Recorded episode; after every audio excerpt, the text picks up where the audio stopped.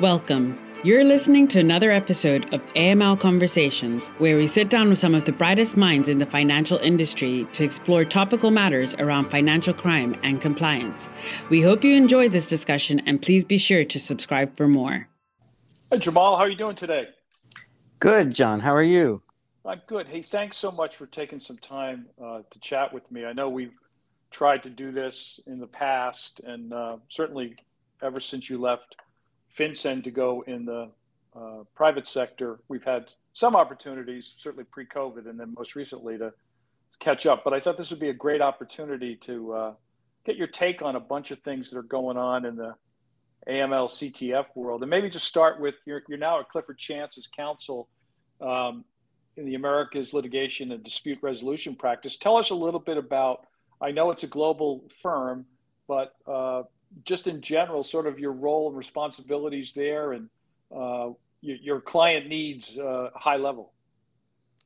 Uh, sure. Well, um, it's uh, I'm still in my first year here, so I'm I'm figuring some things out, but it's all going well, and it, it, it's not a surprise. I'm focusing on AML issues, uh, also quite a bit of sanctions work as well, given everything that's going on of late.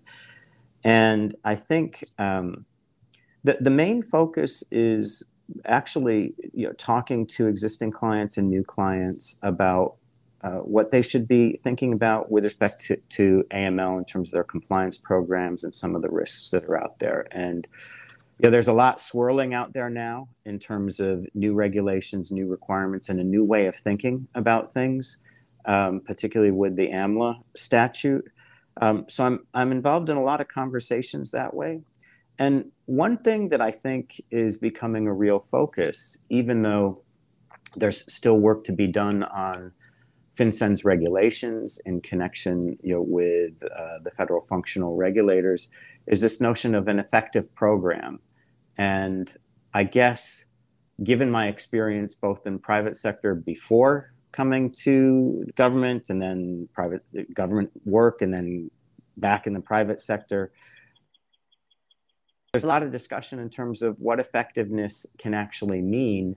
Right. And I think for financial institutions and, and others to be a little bit more proactive about that they have an opportunity to kind of define what effectiveness is and, and talk to regulators about that as opposed to just waiting to hear you know what everybody says effectiveness is. So i actually feel like it's a really good opportunity to be working in this space and uh, of course focusing on uh, new technologies new payment methods uh, payment processors uh, cryptocurrency all, all sorts of stuff. And i'm i'm really enjoying it. I'm really enjoying um, returning to the private sector and yeah, while I miss, I, I, very much valued my public service career. Um, um, um, I, I, miss it in some ways, but I'm really looking forward right, to right. all, all of the issues on, on the private sector side too. Well, I want to come back to effectiveness and, and some of the issues that we have in, this, in in the U.S. regarding sort of our infrastructure. But let me let me go back in time a bit. You spent a number of years in various roles at the Treasury Department, first at OFAC. Uh, you've been at FinCEN. You were also the first uh, uh, chief data officer. I want to talk a little bit about that. But um, back when you were at OFAC, um, you know, this was post Patriot Act, only a couple years after. W- what I remember at the time from uh, OFAC is number one, sanctions, as we know, covers everybody. It's not mm-hmm. just a financial institution uh, regulation or oversight, it covers everybody. But also, I know that from working with at the time members of the uh, Bankers Association, they were constantly looking for sort of direction on what to do, whether they were a big, small, or mid-sized bank, and not because OFAC refused to, but certainly the way it was set up, it really wasn't wired to give compliance direction. That seems to have changed a little bit with some of the recent uh, programs and policy uh, guidance that's come out. So, you know, give, give us your sense now, OFAC now versus then. Like I said, I, I not blaming OFAC, but it seemed at the time it, that wasn't their job. Their job wasn't to help you try to figure out what to put together. But I think over time they recognized that uh, the effectiveness, using that word again, of an institution's response could be enhanced if you could get some direction, uh, some guidance, uh, you know, uh, on on things that that would show a support for a program and policy, if that makes any sense. Yeah, it's a really good question, and I I love that you've asked it. And there's been an evolution, um, and I'll, I'll, try to break it down a, a little bit. Um, when I first joined OFAC, I actually had come from the private sector. I was there for quite a while, so I wasn't one of those folks who was in in government, you know, from the very beginning and and only in government. Right. Um, but you know, at that time, you know, everything was about. You know, OFAC might have been reticent with respect to providing any kind of guidance because you know, it's strict liability, and within the sanctions context and within the foreign policy aspects of it you know, I remember as a lawyer focusing on making sure that the administration had maximum flexibility to do what it needed to do. Um, you know, there, and and sometimes you couldn't be quite precise to tell people exactly what a sanctions program was or what right. it covered or what it didn't cover because you you didn't know what you might have to anticipate down the road. So there was a certain amount of reticence there, and there was always this notion of it is it's based on strict liability. But over the time, you know, sanctions themselves have become more nuanced. You've gone from the country programs to list-based programs, and now you've got the complications of specific sector focus.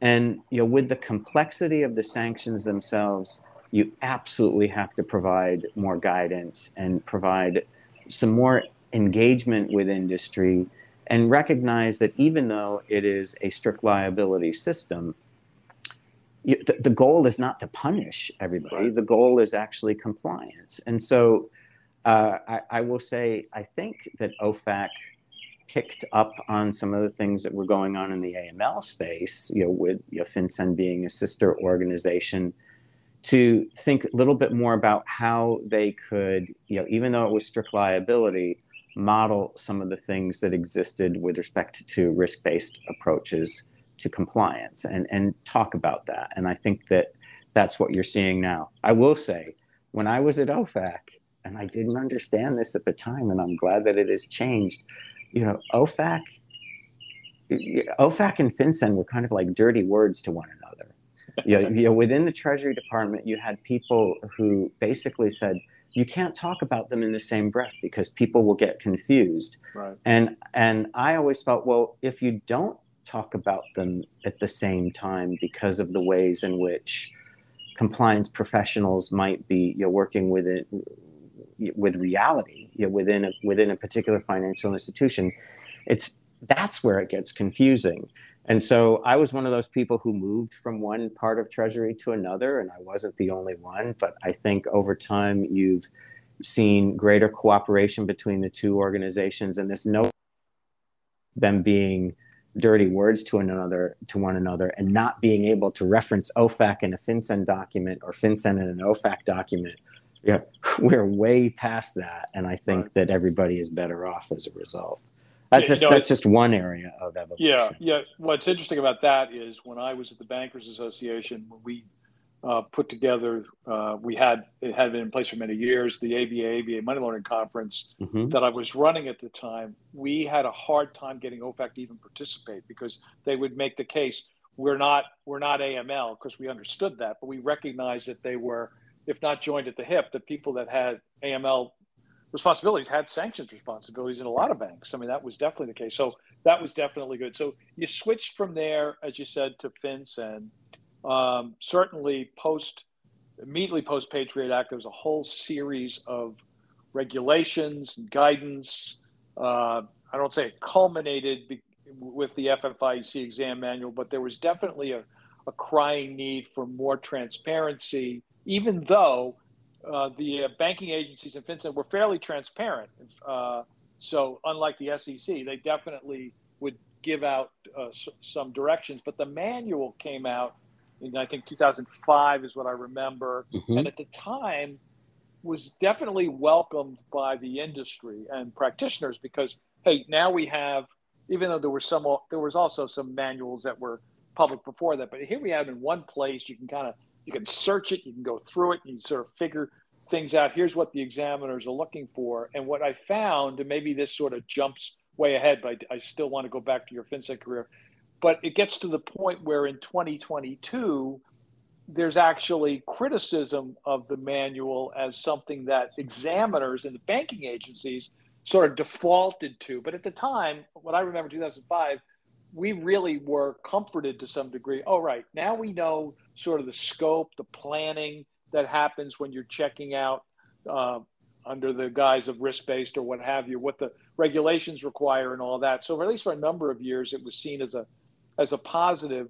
So, when you were at FinCEN at the time, um, sort of a roundabout way of getting to this question, I've always been curious about the relationship that FinCEN had with the banking regulators. It seems that it's better now, not that it was problematic before, but I always got the sense as a practitioner that there wasn't as much dialogue as there needed to be. I'm not asking for a critique of the banking agencies, but like OFAC and FinCEN that eventually got together, what was your sense at the time, and do you think it's improved now since the banking agencies have one part of AML that they have to look at, policies and procedures? FinCEN does the regs and, and uh, all the other part. Uh, very, very long-winded way of getting to the point. Is there connections now that perhaps there wasn't, say, 10, 15 years ago? Um, yeah, yeah. I mean, I, yeah, it's Friday. I have a policy of being upfront on Friday, so I'm just gonna yeah, uh, tell it the way that I see it. I mean, one of the one of the most interesting aspects of the job uh, that I had at FinCEN was, and and that and the thing that I actually enjoyed the most was working with fellow regulators because it's mm-hmm. challenging.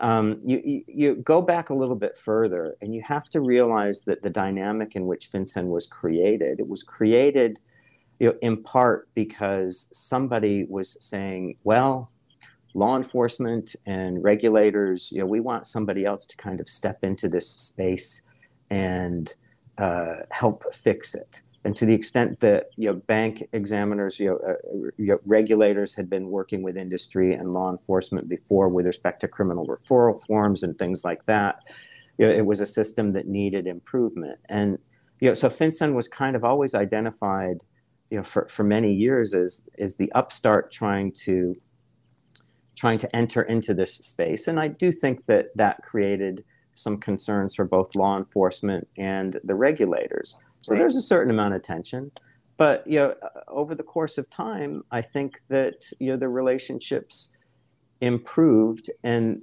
and they have struck you know I, I feel like when I was there, we really were working on those relationships and improving them. Um, uh, yeah, I always wanted to think about how the regulators were perceiving FinCEN and and what it was doing, and I think that um, over the course of time, they were more willing to hear about FinCEN's concerns and you know the I, I think that the creation of the manual it was it was a collaborative exercise. Right. Um, i was actually at ofac during the drafting of it and then i switched to fincen uh, during the release of it.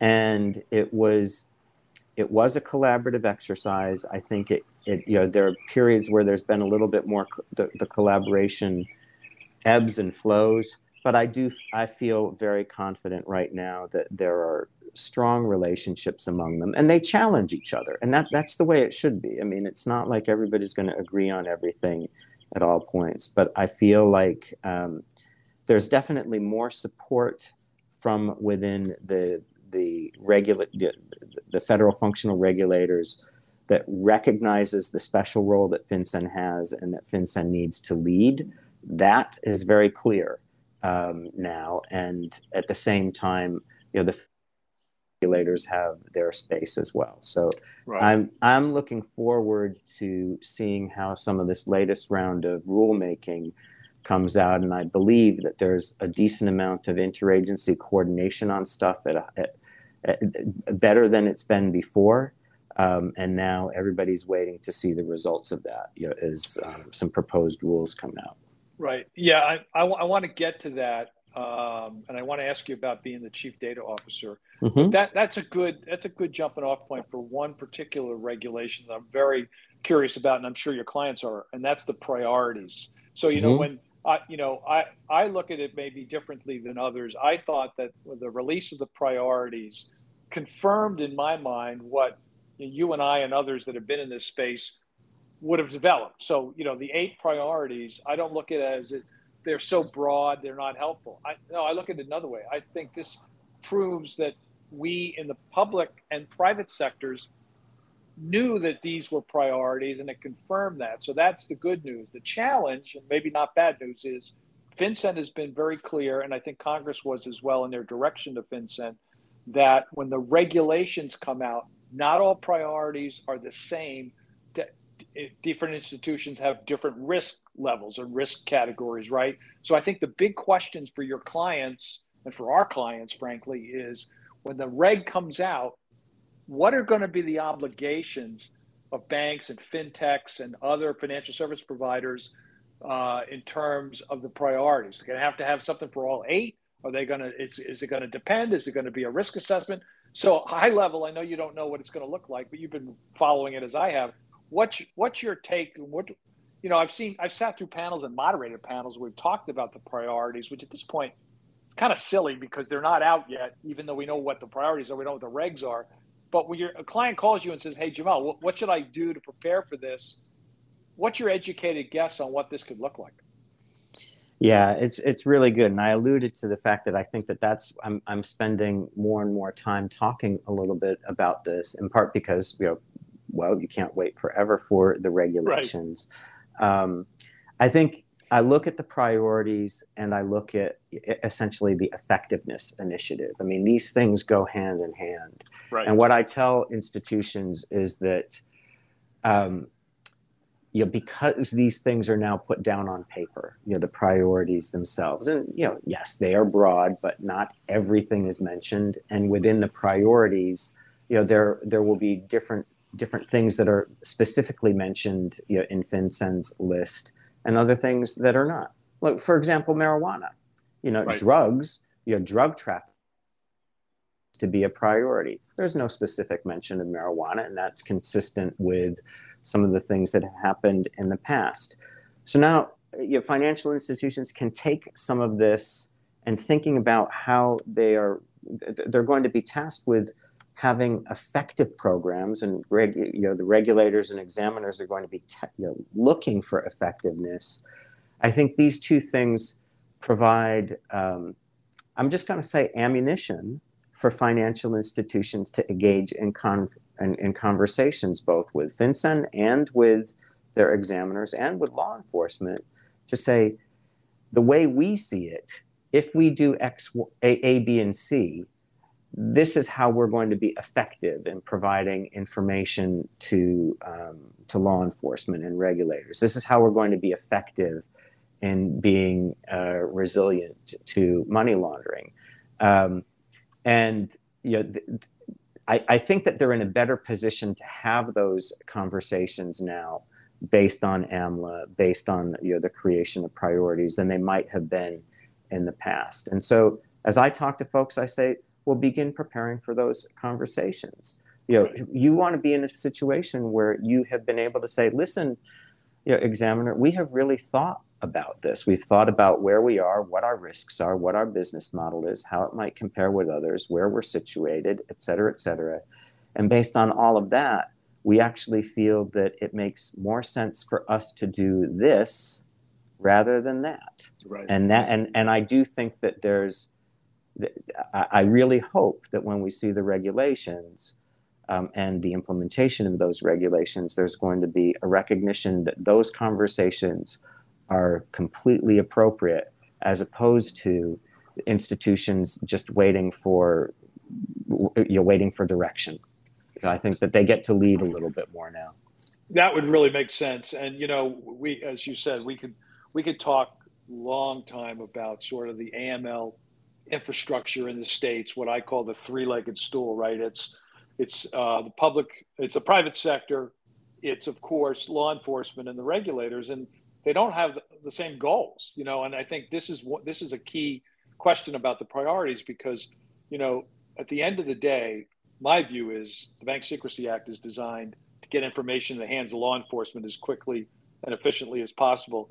The regulators, that's that's not their role. Their role is policies, procedures, as you said, effectiveness, sort of kicking the tires, and sometimes that leads to uh, what I would characterize as not enforcement actions because those happen against institutions that have made mistakes. That clear. That's not it.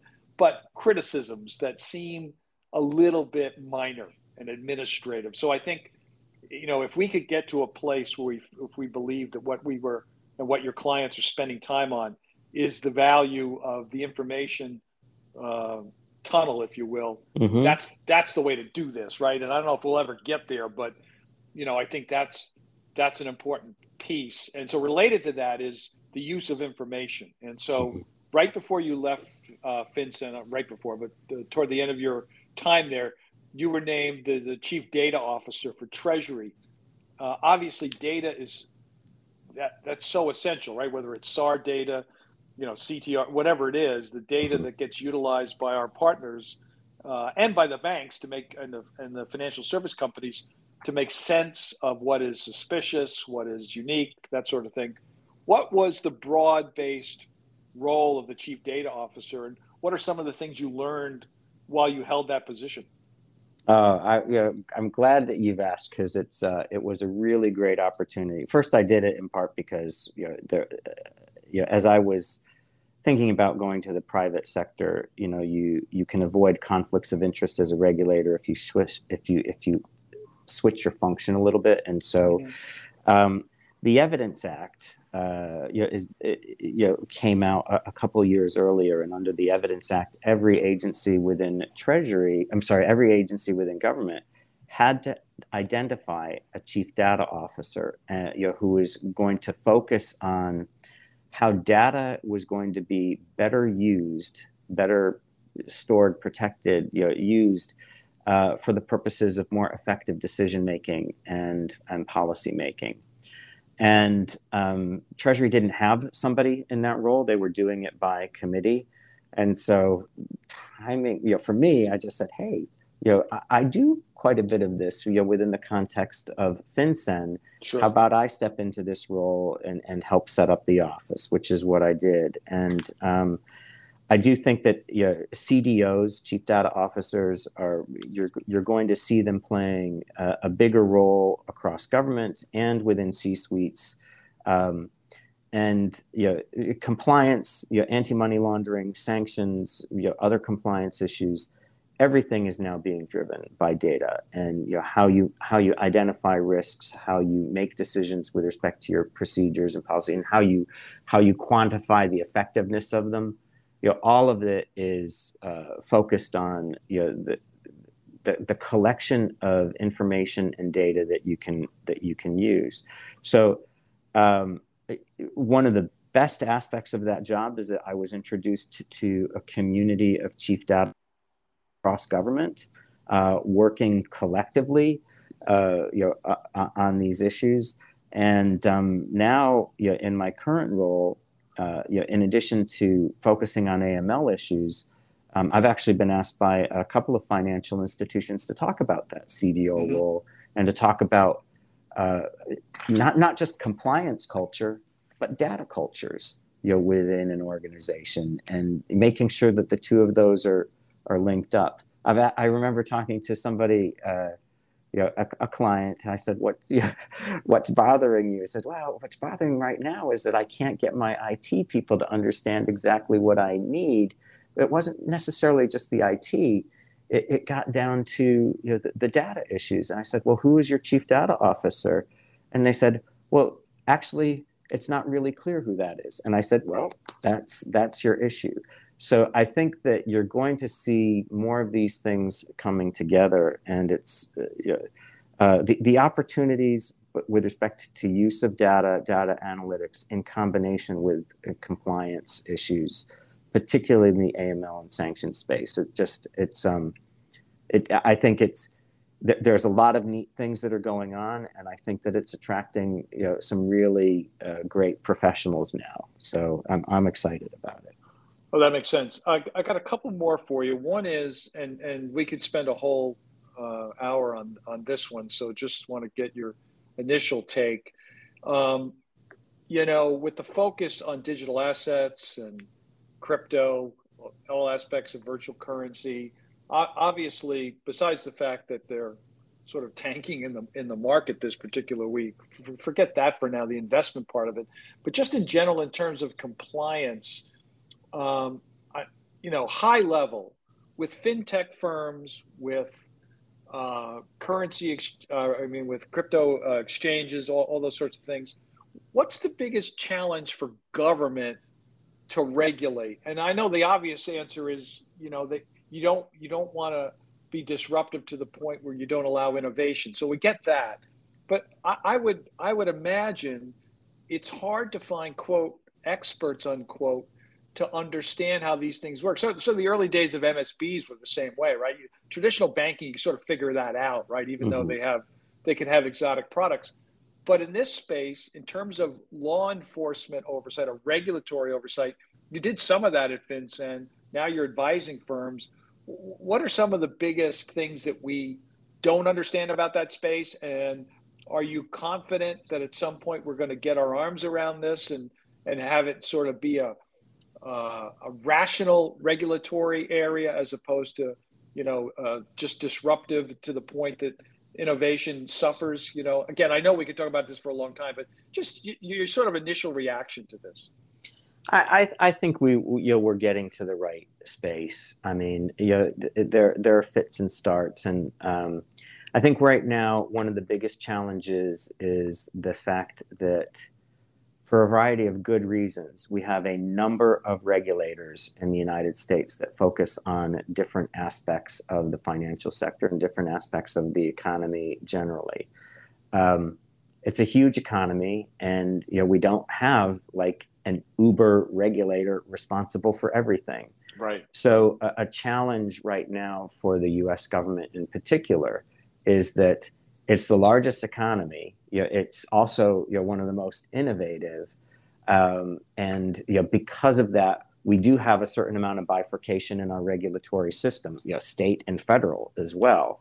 Uh, so, but but for them to kind of come together and figure out who is going to do what and what makes sense in a space where things just continue to evolve really quickly is it's a big challenge for government. But you know, the the new executive order essentially recognizes that and says, right. you know, we need to have timeframes. We need to have you know, interagency cooperation to focus on this. It doesn't solve everything overnight, and Congress itself is challenged in terms of coming up with more definitive uh, legislation to say precisely who's going to do what or how things might be covered. So in the interim, everybody's scrambling to do the best that they can.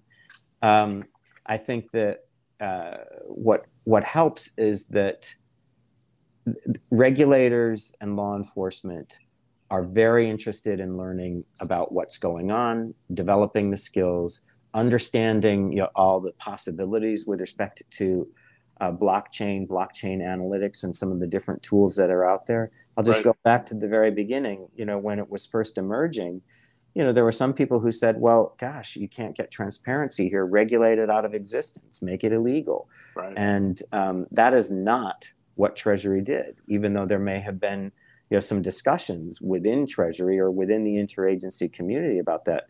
The, the, the and and FinCEN leading the way on this says no. You know, there's innovation here that we can take advantage of. There may be ways in which these developments lead to greater transparency with respect to financial transactions in the future than than you've got with cash. Anything that's digital, you know, arguably is going to be easier to trace than just cash or barter or, or you know, or trade-based money laundering. Right. So, um, I, I, think that that's recognized, and I do think that um, the technology, uh, you know, that, that exists with respect to movement of funds, you know, uh, you know, identification of people, um, you know, securing contracts or even title. You know, there, there's all sorts of opportunity in the fintech space here that we'll be taking advantage of. But people do have to be patient with each other. Government has to be patient with industry. Industry has to be patient with government. And right now, people should be focusing on the worst of the worst actors in terms of who's Right. who's abusing things and recognizing that those that are not the worst of the worst are actually working to try to comply. Um, so uh, I, that's a that's a long Sure. way of telling. Yeah, I I feel actually fairly optimistic, you know, with respect to this. But um, I everybody says, you know, Jamal, you're the eternal optimist, and I don't mind. Be, I don't mind being the eternal. Well, somebody needs to be, especially in this environment that we're in. I'll get you out of here on this. Um, I love to ask folks that have spent a good portion of their careers in the uh, public sector and have moved to the private sector, sort of what what's been the big change, other than the obvious. Obviously, you, if you go to a place that serves clients, you know um, that's you have to provide advice and counsel. You're not regulating, you're not enforcing. So I get that, but from your perspective, I know it's been a fairly short time, but you did spend some time in in the uh, private sector before you entered the government. What's been the biggest, uh, if, if not change, things that perhaps were eye opening to you? You probably knew about them because you worked closely with those that you regulated and talked to them. But now that you're in a firm, talking to clients, uh, besides the obvious that they're trying to figure out what they need to prepare for, what's been the biggest uh, change and or challenge for you? Um, for me personally, I think uh, because of my private sector days before government and then the way I approach things within government in, in terms of and, and being at FinCEN, you know, being open to hear about the concerns of industry and trying to work on things collaboratively. It's not a huge change. I mean, you know, when I was in when I was in FinCEN, I was focused on trying to make sure that yeah, industry understood the rules and was able to uh, comply and you know, you know, be effective you know, in terms of providing the information that government needed. I'm still doing the same thing now. But one huge change is that when you're in government in this space, you know, anti-money laundering, countering the terrorist, terrorist financing, sanctioning national security issues, um, the problems that you're solving are the, the whole world's problems. They're Right. huge issues.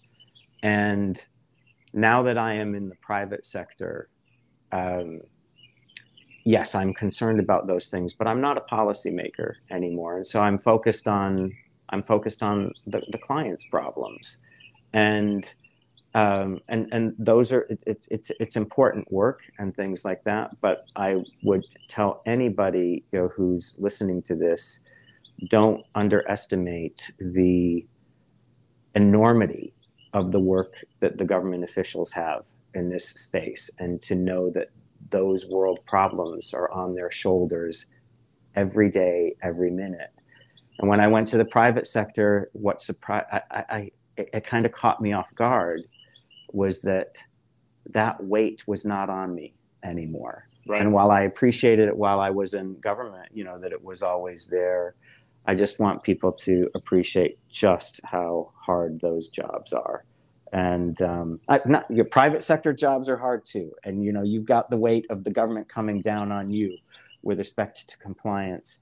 But it's a different feel. And um, uh, it, it, it's, it's a different feel. I think you know, I, I, like to state that because I feel like each has to appreciate you know, what the other does. That makes sense.